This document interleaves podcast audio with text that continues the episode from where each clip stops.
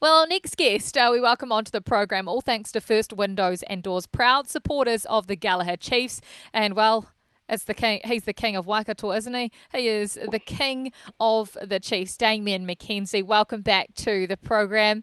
Uh, how did you like that comparison to Stacey Jones? Are you happy with Beav, or do you want to leave him in Dunedin? well, leave, he can stay in Dunedin for as long as he needs. But um, I think Beav's still the king of um, king of the Chiefs, but he did actually want to compare himself to um, Stacey Jones. But the difference was Stacey Jones actually knew how to pass, and Beaver didn't. So, uh, and Stacey's in a lot of lot better condition than what Beaver Beaver's in. So, but yeah, better, appreciate the comparison, Beaver. Better footwork uh, as well. I think Stacey Jones didn't have two well, left feet. I'm sure a lot of rugby fans know the uh, tuck and carry, and that was Beaver's specialty. I, uh, I knew when I needed someone to carry, I just give it to Beaver you can continue giving him stick in a moment, but I want to talk to you about Super. Nearly a decade uh, in the Chiefs now, over a hundred matches. You notched that feed up last year. Are you feeling old? Yeah, well, I still, I'm still young, I think, first, but um, yeah, obviously a little bit older with a lot of these young boys coming through. But no, it's, yeah, it's obviously flown by and more of an experience player at chess now. So yeah, it's definitely taken a lot longer to warm up than I it did ten years ago. That's for sure. But um, yeah, loving obviously my time here at the Chiefs, and it's good to have the young fellas come through and keep you on your toes. That's for sure. Well, I'm glad it's taking him a bit longer, Kirst, because they used to mock me when I used to come out with my running shoes and take the yeah. I haven't got minutes. to my run. I actually haven't got on to. I haven't. That's the thing. I haven't started in my running shoes yet. that's embarrassing, isn't you it? When you running shoes? That was embarrassing, all right. But anyway. Uh, it was just it was, it was, actually a lot of admin more than anything, having to take shoes and boots all out to the, the warm up field. But uh, enough about me. You've had your crack there. Uh, you talk about being one of the older boys now. First year without your great mate inside you, Webby. Mm. Uh, halfback job has gone to, to Xavier, and obviously Cortez floating around. How's how's that all settling in without Webby there?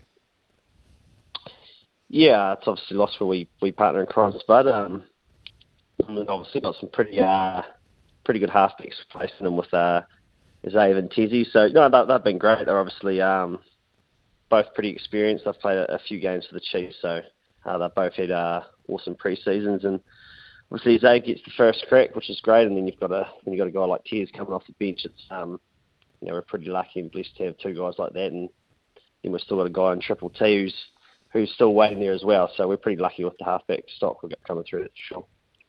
Is anyone as chirpy as Brad Weber? Uh, yeah, Webby's he's pretty chirpy, but he's he's not too bad. The other boys, uh, Tizzy's pretty chirpy. He gets into the boys when he needs to, but um, well, to be fair, shooters, Sean's probably one of the chirpiest. He's got a bit to say at the moment, so um, he's in for a big year too. So he's probably taken over that, that mental piece, I think. Must be all that mentoring from Beav, just talking too much crap. Probably, yeah. I'd say that's probably what it is. Yeah, for sure.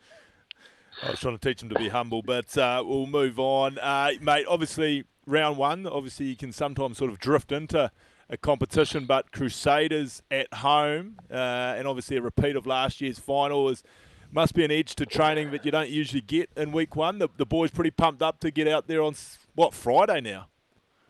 Yeah, Friday night um, down in the Tron. Supposed to be a beautiful night. So yeah, obviously repeat of last year's final in, in Hamilton. So I guess no better way to start against the defending champs and the Crusaders here here at home. So yeah, it's been a lot of edge this week, and I think the boys have obviously had a great preseason, and everyone's just um, itching to get out there and, and start the competition. So um, yeah, we're really excited for for Friday night's game, and no better way to start with a challenge against the Crusaders. But we're happy with where we're at, and looking forward to getting out there now.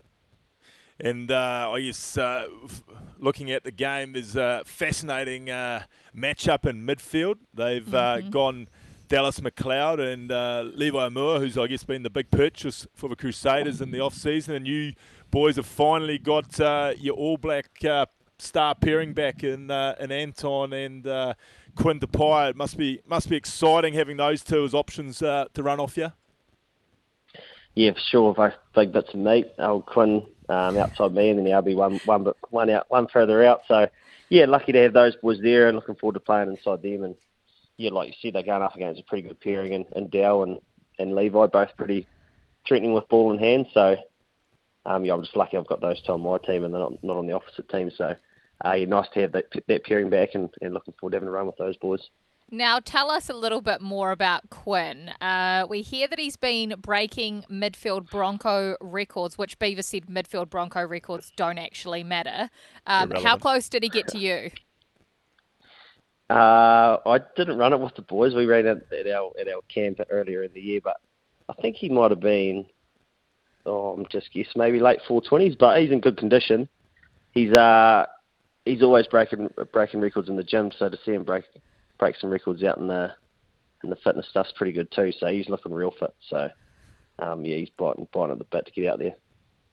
And uh, I'll just just let you know, um, partner. Obviously, you're all probably on your deck, sunning yourself in Hamilton, uh, the ground floor of Liquorland, Leaf Street, Dunedin, uh, where your where your company is prime position is uh, is flooding out the door. So uh, you just you just keep chipping away up there in the Tron, and uh, I'll bend down the hatches here in the deep south.